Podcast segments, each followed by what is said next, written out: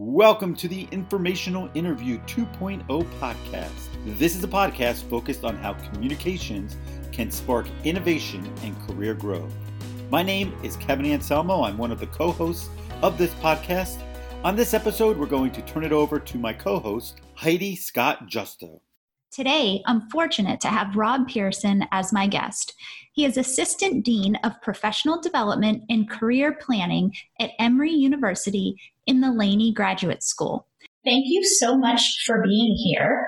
And I would love for you to tell me a little bit more about what you do at Emory. Absolutely. Well, thank you so much for having me. As you said, I'm the Assistant Dean of Professional Development and Career Planning in the Laney Graduate School at Emory. I've been in my role for about nine months, and in that role, I oversee programs and workshops related to the professional development of our graduate students, whether they're interested in pursuing careers in academia or beyond academia. This is part of my portfolio. In addition to that, I oversee the training program for teaching assistants at Emory called TATTO. It stands for Teaching Assistant Training Opportunity. It's memorable. I love it. I'm like, that's not what you, you don't think of tattoos in higher ed at all. So yeah, it's the Teaching Assistant Training and Teaching Opportunity Program, and it encompasses training TAs to become excellent at working with their students and adaptable and great teachers and set them on a path to becoming excellent teachers in their careers. And I also oversee the Jones program in ethics with my team, which is a required training in ethics for all doctoral students at Emory.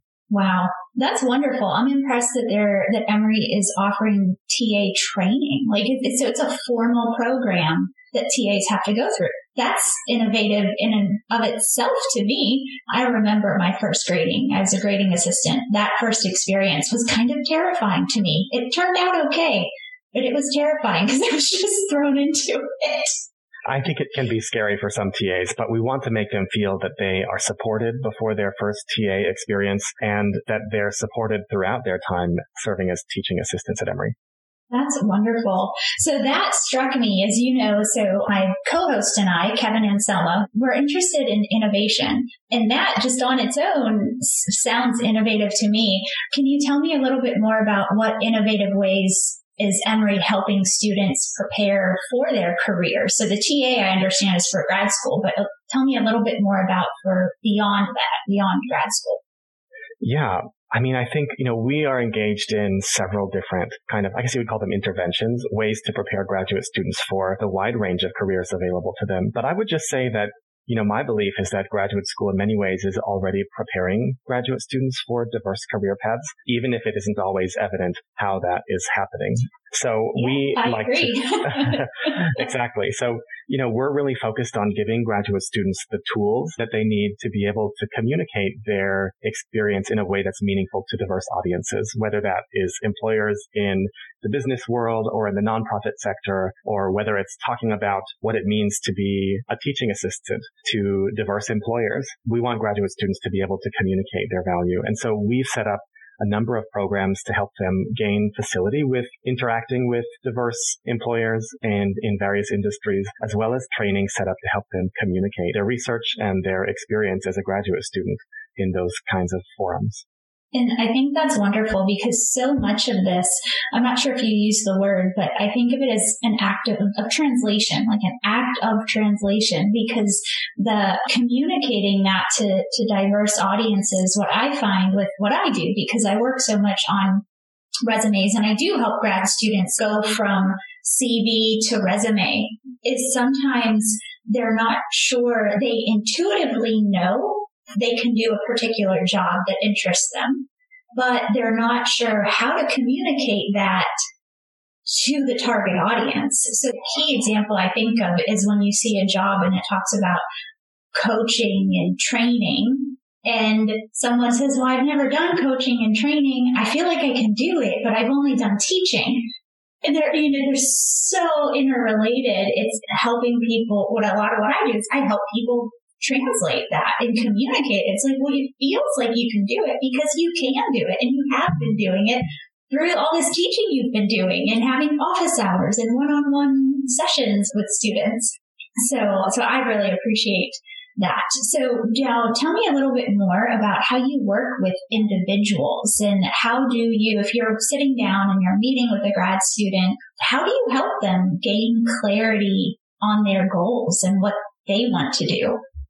I think it's important to create a space where graduate students feel that they can work through their ideas about their future mm-hmm. careers in a supportive environment. And that could mean a lot of different things. You know, we have a number of tools that we refer graduate students to and we work with them on tools that are meant to help graduate students gain clarity on their goals. But I think one way to tackle this problem is to back up a little bit and, and instead of starting from the point of like, what's the end, right? Yeah. Like, what's that concrete job that you want? A lot of graduate students might not know what those jobs are or what's even available to them. And so we have to kind of back up a little bit and maybe take stock of our skills and interests and values and things that are maybe a little bit more abstract because it's once we've got a handle on skills, interests, values, qualifications, then it's maybe easier to think about how those things might translate in a variety of fields. That's a little bit different from the way it might work in some contexts where you you want to start with what is your ultimate goal and then work backwards from that. And I think that's an important strategy as well. But, you know, we've known for a long time in this field that people with advanced degrees can do so many different things. But as we're going through the process of graduate education, it's not always clear what those things are. So we want to make sure that our grad students first are thinking about their own experiences and, and, what's important to them, while also at the same time exploring the range of diverse career options available to them when they graduate. I have to ask, are you familiar with Clifton Strengths? I am. That one. So do you, do you like that assessment? I love I do Strengths too. I can geek out on Clifton Strengths because it gave me that type of clarity. I'd love to hear your thoughts because I immediately thought of that when you're saying skills, interests, values. And I'm immediately thinking strengths. So what are your, your thoughts? And I'd love to hear your insight. I think the strengths finder assessment is really excellent. And the reason is because it's so positive. I mean, it takes yes. as a starting point that everyone has something wonderful about them and that you can contribute in different ways.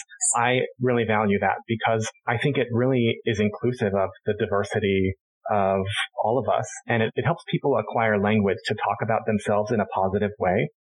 Do you want to hear my experience with it? Sure. Yeah. Well, I tell my clients, it's not required that people take this assessment before working with me. But anyone who I work with, I encourage them to, and I tell them it's inexpensive as well. You'd think I was representing them. I don't. I just think it's a really good assessment. But I call it the great equalizer because there's these 34 strengths and we all have one through five and we all have 29 through 34. and so any listener, if you haven't heard of this, I should have said this first. The Clifton Strengths used to be called Strengths Finder, recently rebranded, is backed by over 50 years of research from Gallup. And the whole premise is that we're happiest and most productive when we operate from our strengths. And to what Rob, what you were saying is I have found too that a lot of times like it gives people language and it has this wonderful ability to increase self-awareness of the person because they might not realize that one of the things, for instance, is focus. And a person who has a top strength in focus, they might be able to focus, not surprising, on a task for an immense period of time.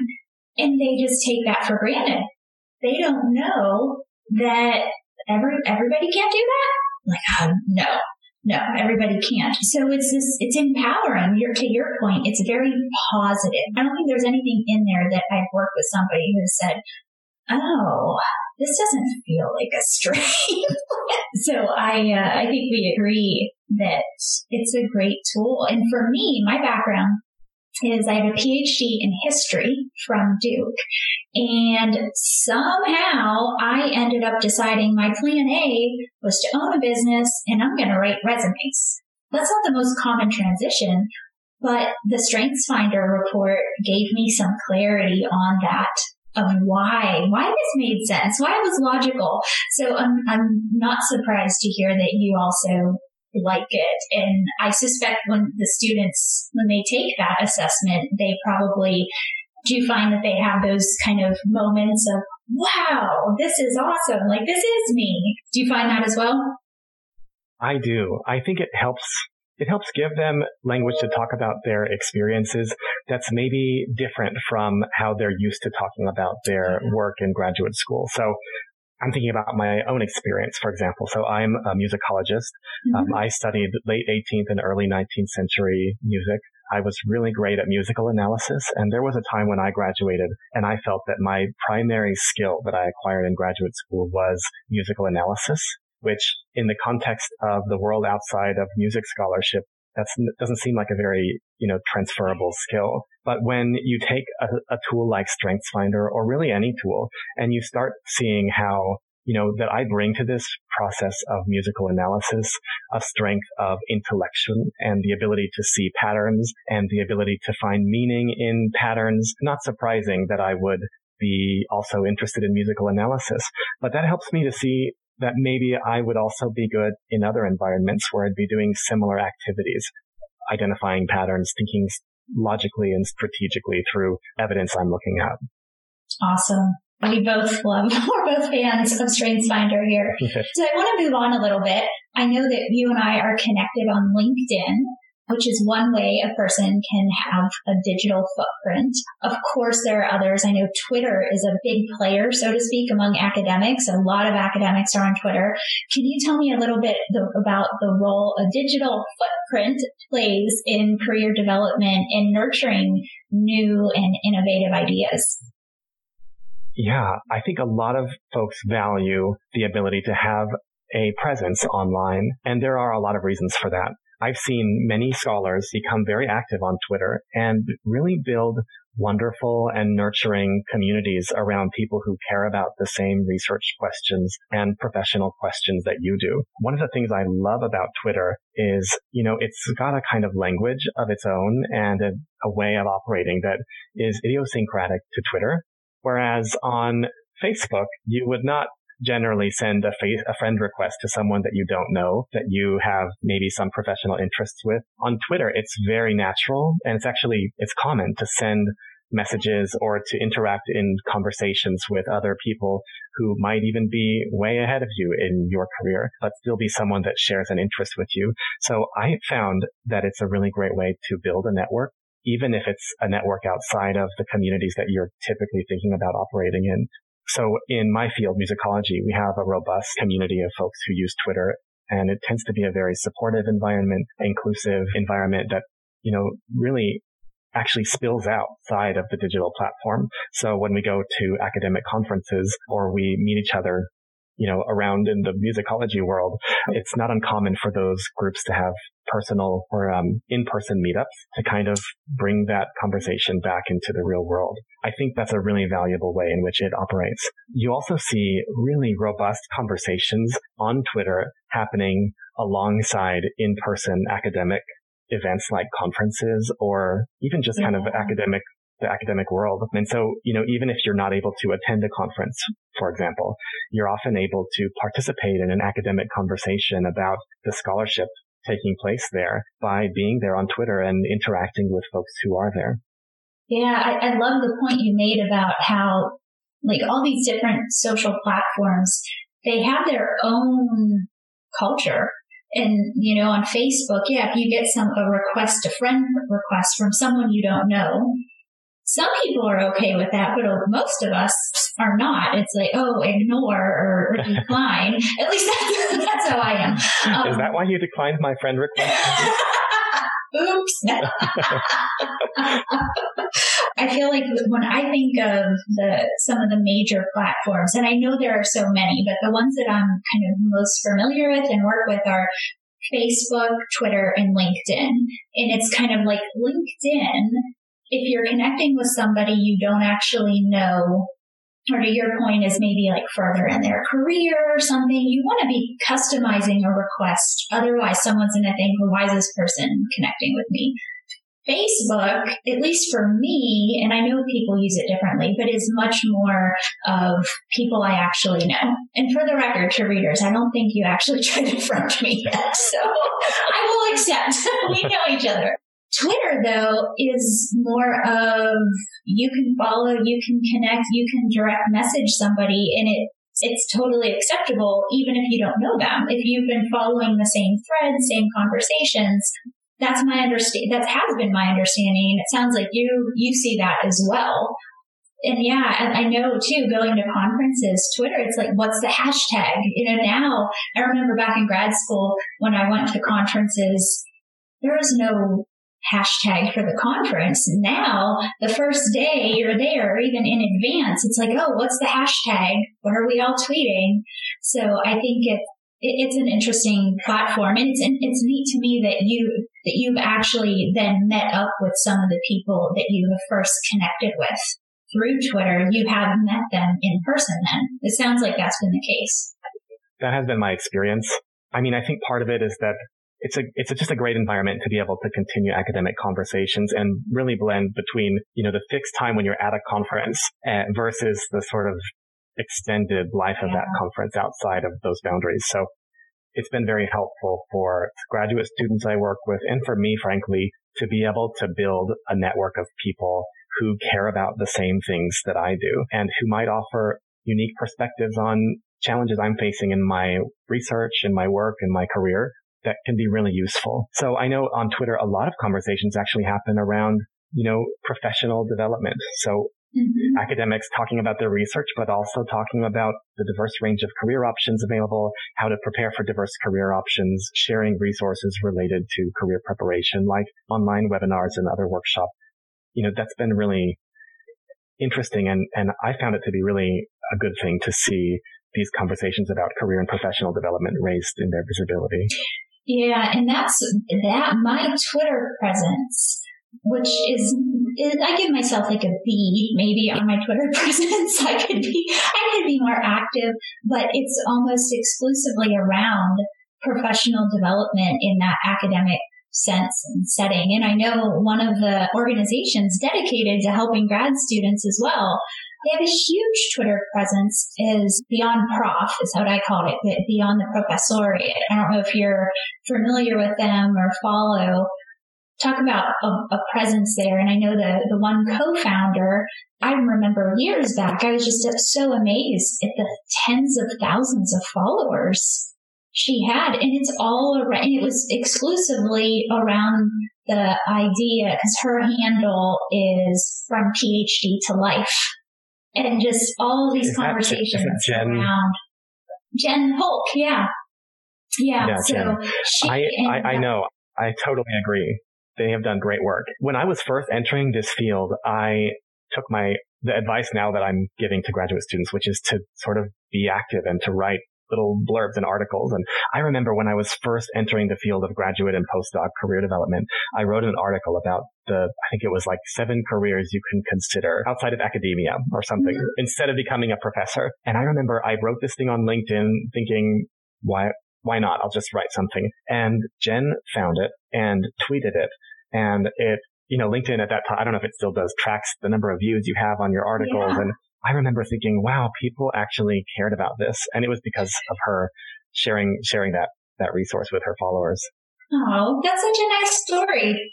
did you ever tell her that?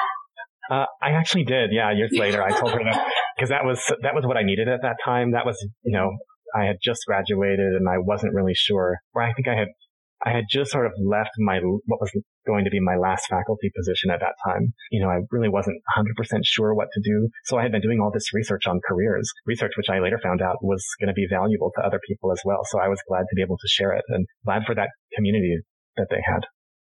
That's wonderful. So do you want to talk a little bit about your career path and how you, because it has sound, sounded like you've been, whether the word's innovative or creative or or however, with your own career where you've, you've made a pivot. Do you want to talk a little bit about that? Uh, yeah, I'm happy to talk about my own experience. I graduated with my PhD in musicology from Brandeis in 2011, fully expecting to pursue a career as a scholar, as a musicologist. Mm-hmm. And I actually pursued that career path for about four years after I graduated. And I had a handful of positions, all of which were fixed term. Before I finally had one final offer after four years of doing this for uh, yet another fixed term position. And I just decided I didn't really want to do that. And by then I, I had kind of set down roots where I was living and I had a partner and I had dogs and I had, I didn't want to move across the country and move my family at that time. And so I made a decision to pursue other career paths. And so I spent a lot of time exploring what I could do, networking and meeting other people who had kind of like gone before me, people with musicology degrees, but also people with other humanities degrees. And really, I was just curious, what are people with PhDs doing? You know, there are not large numbers of us. I mean, there are a lot of people getting PhDs, but in terms of folks pursuing diverse career paths, you know, we're, we're talking about each person kind of having to forge their own path and identify or really innovate for themselves what career path might intersect well with their own interests and values.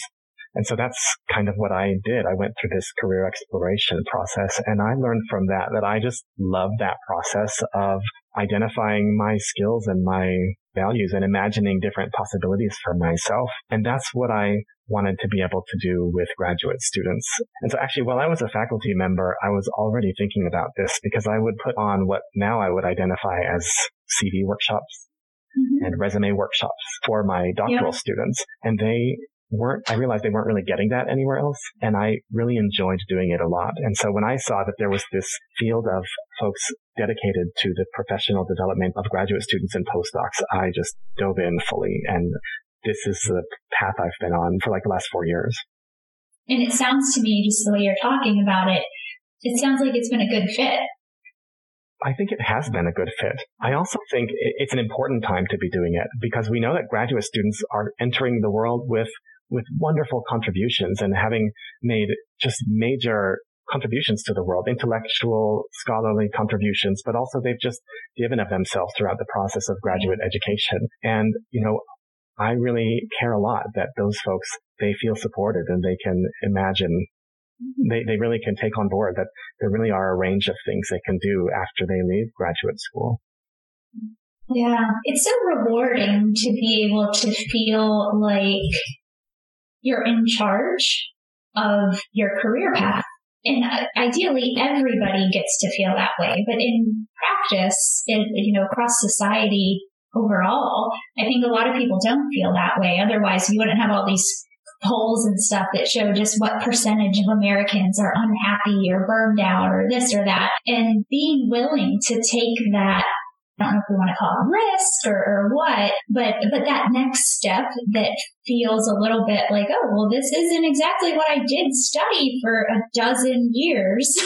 and that's okay. Or at least for me, it was about a dozen years when you figure bachelor's through PhD. And I know for me at least, when I made my switch and I went through a similar process of, and I use Duke's career resources. And that's partly why I'm so interested in learning about what universities are doing now too, because I'm sure it's changed. It's been eight years since I defended because it really just gave me such, such clarity.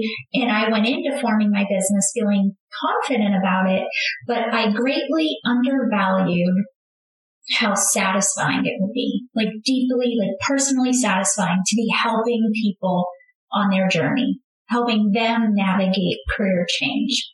I just love it. Love it. I'm thrilled that more, it seems like more and more attention is being paid to graduate students and their professional development. So moving on to a slightly different topic, you talked a little bit about networking through Twitter. But can you tell me a little bit more about networking and any advice you would give for networking strategies for somebody who's trying to take their career to the next level, or maybe they're a grad student trying to come up with their idea for whatever it is, business ownership or whatever it is for them next? What do you see the role of networking being? I think it's really, really important.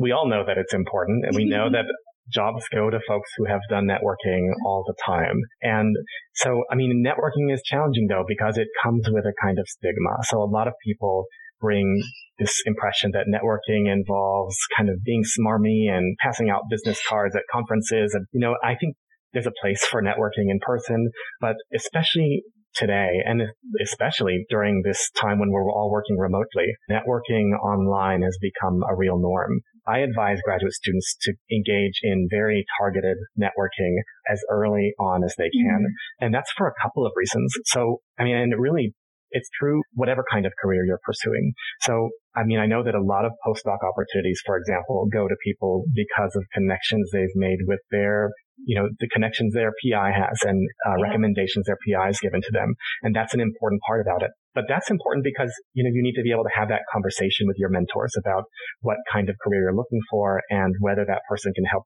kind of help you find your next step. But it's also important if you're just looking to learn about career opportunities. And that's why, you know, in our program, we work really hard to get our Laney Graduate School PhD alumni in front of our graduate students at every opportunity. Our alumni are some of the most amazing people out there, and many of them are just working in doing incredible things in all areas of the of the world. And Can they're so great. a few examples? Well, yeah. So so what we do is we bring alumni back for these alumni panels and we've done them in person and we've done some online. We did a panel recently on on medical science liaison positions, which is an area where really any of our scientists are curious mm-hmm. about. And we brought back some folks who were involved in in senior levels of the hiring process for MSLs and were able to talk to our grad students about career paths in that field we've brought back folks who work at the CDC in bench science positions and mathematics positions. And, and I've been at my position for nine months and I'm so amazed by the folks out mm-hmm. there and their generosity with coming back. And we found also that they're so generous in that they really believe in what their graduate education at Emory has done for them in their careers. And they really welcome those opportunities to come back and share their experiences through the form of like networking events with current graduate students. So we've just found it to be a really exciting way to get graduate students started thinking about networking. And those are in-person opportunities. But what I really want them to do is to take those in-person networking opportunities and kind of like extend them to after a panel or whatever. And what we find quite often is that, you know, our alumni will come to campus and they would will feel so energized talking with our awesome graduate students. And then, you know, we'll reach back out to them a few weeks later and they'll say, nobody contacted me. I told them I would love to hear from them and no one emailed me. I think this speaks to the idea that people want to be of yeah. service and they want to help people who might follow in their footsteps someday in their careers. And that's the kind of information that might empower a graduate student to use networking opportunities to explore various career options.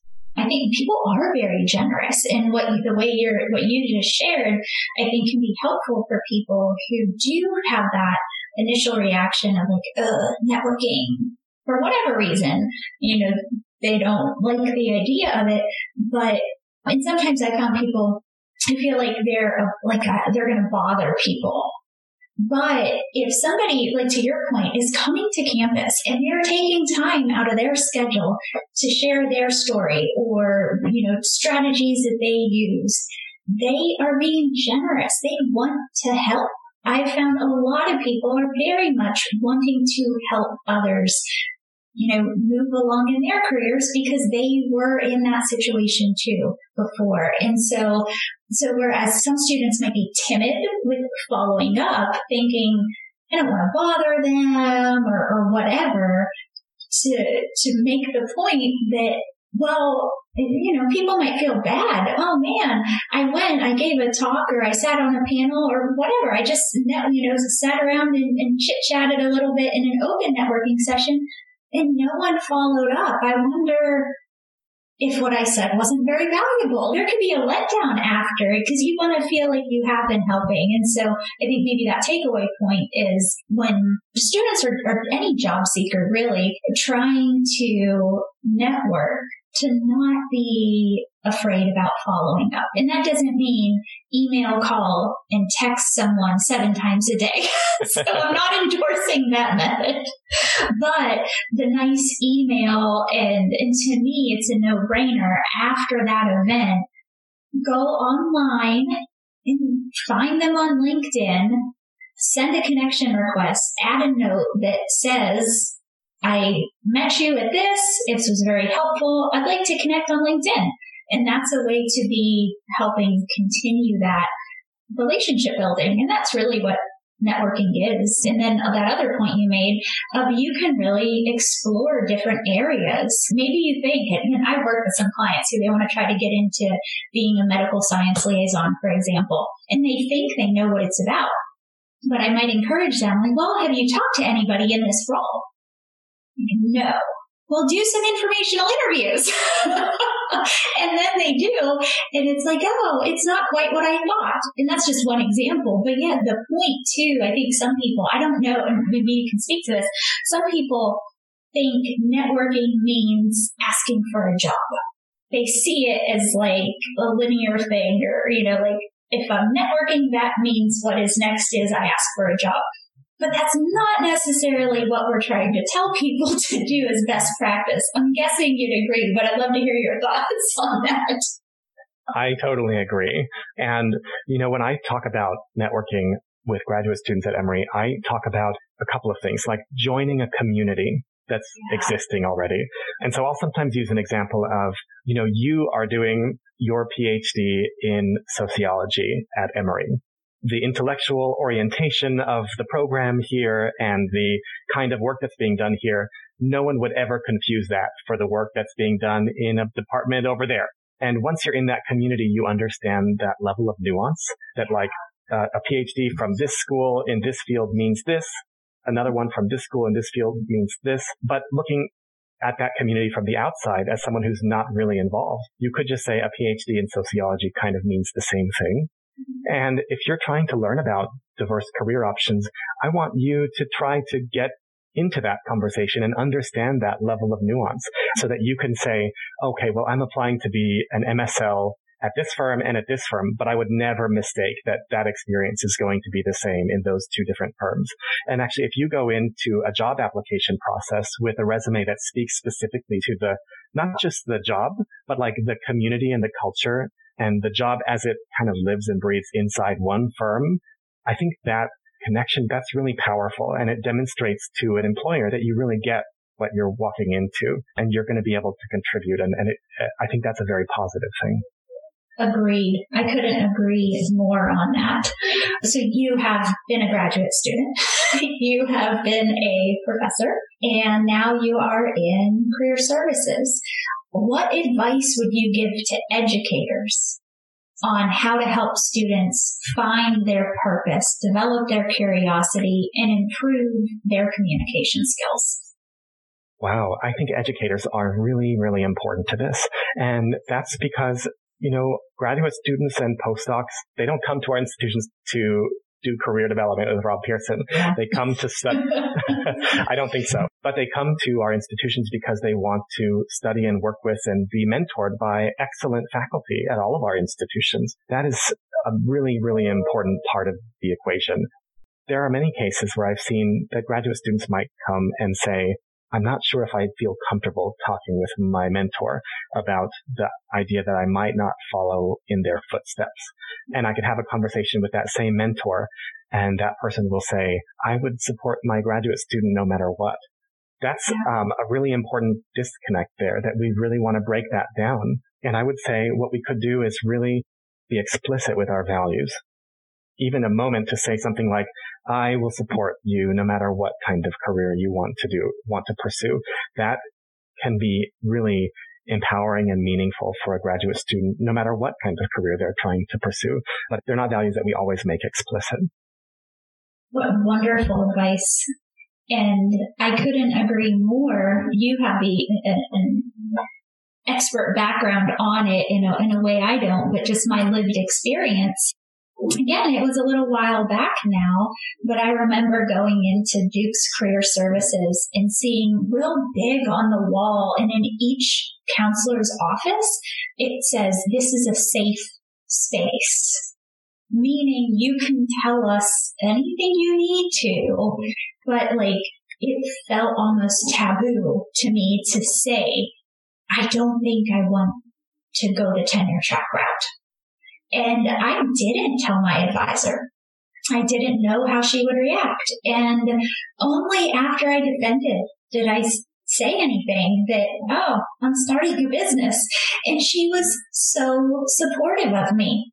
she immediately made a connection for me, wrote this beautiful email to this person of this is what she's doing.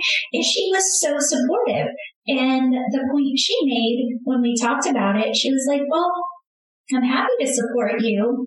I can't really mentor in this because I don't know it. You know, she's been a professor her whole career, but she, I mean, the fact is I got it wrong because I just didn't know what will happen if she knows I don't want to do this. What would have happened is she would have been supportive. Not that what I like or dislike matters, but I like that, that closing, that thought that you have there and that advice. I think it's wonderful advice that a lot of graduate students, even though some time has passed since, you know, when I finished, it sounds like it's still a prevalent concern in letting, yeah, communicating that to, to the students it's interesting because we, you know, in many fields and in many labs or departments or programs, there could be, you know, a culture that is a long-standing culture that values one career over other careers. And we want to push back against that. Yeah. So last question for you. If there is one piece of advice that you would have to give to a listener who is thinking about the next stages of their career. And this listener could be a graduate student. It could be someone like yourself, working professional in higher ed. What would that be? I think it's really important to keep an open mind mm-hmm. toward the possibilities of the future and what kinds of things you can do. You know, we have to recognize this is a time when people's careers are evolving and what it means to even work is changing. And I think there's so much uncertainty right now. And it's a little bit of a mystery what the working world will look like when we come out of all of this. I think we need to keep an open mind toward those possibilities and do the best we can to remain supportive of people around us and just to affirm their experiences, whatever they look like, because there are going to be careers that we haven't yet even imagined. Thank you so much. Thank you. I'm Kevin Anselmo, one of the other co hosts of the Informational Interview 2.0 podcast. We hope you enjoy the insights that were shared on today's episode. We'll be back at you with a new episode in the very near future. In the meantime, I invite you to check out the Global Innovators Academy website and learn more about my Interview an Innovator course. Students interview professionals and then create content online. As a result, they enhance their network, learn critical communication skills, and build a stronger digital footprint that makes them more marketable. More information is at www.globalinnovatorsacademy.com. And to keep in touch with me and learn tips to help you proactively manage your career, I invite you to review my website, www.careerpathwritingsolutions.com. There, you will find a rich collection of career related articles, and you can sign up for my monthly newsletter. Thanks again for listening. Take care, and so long for now.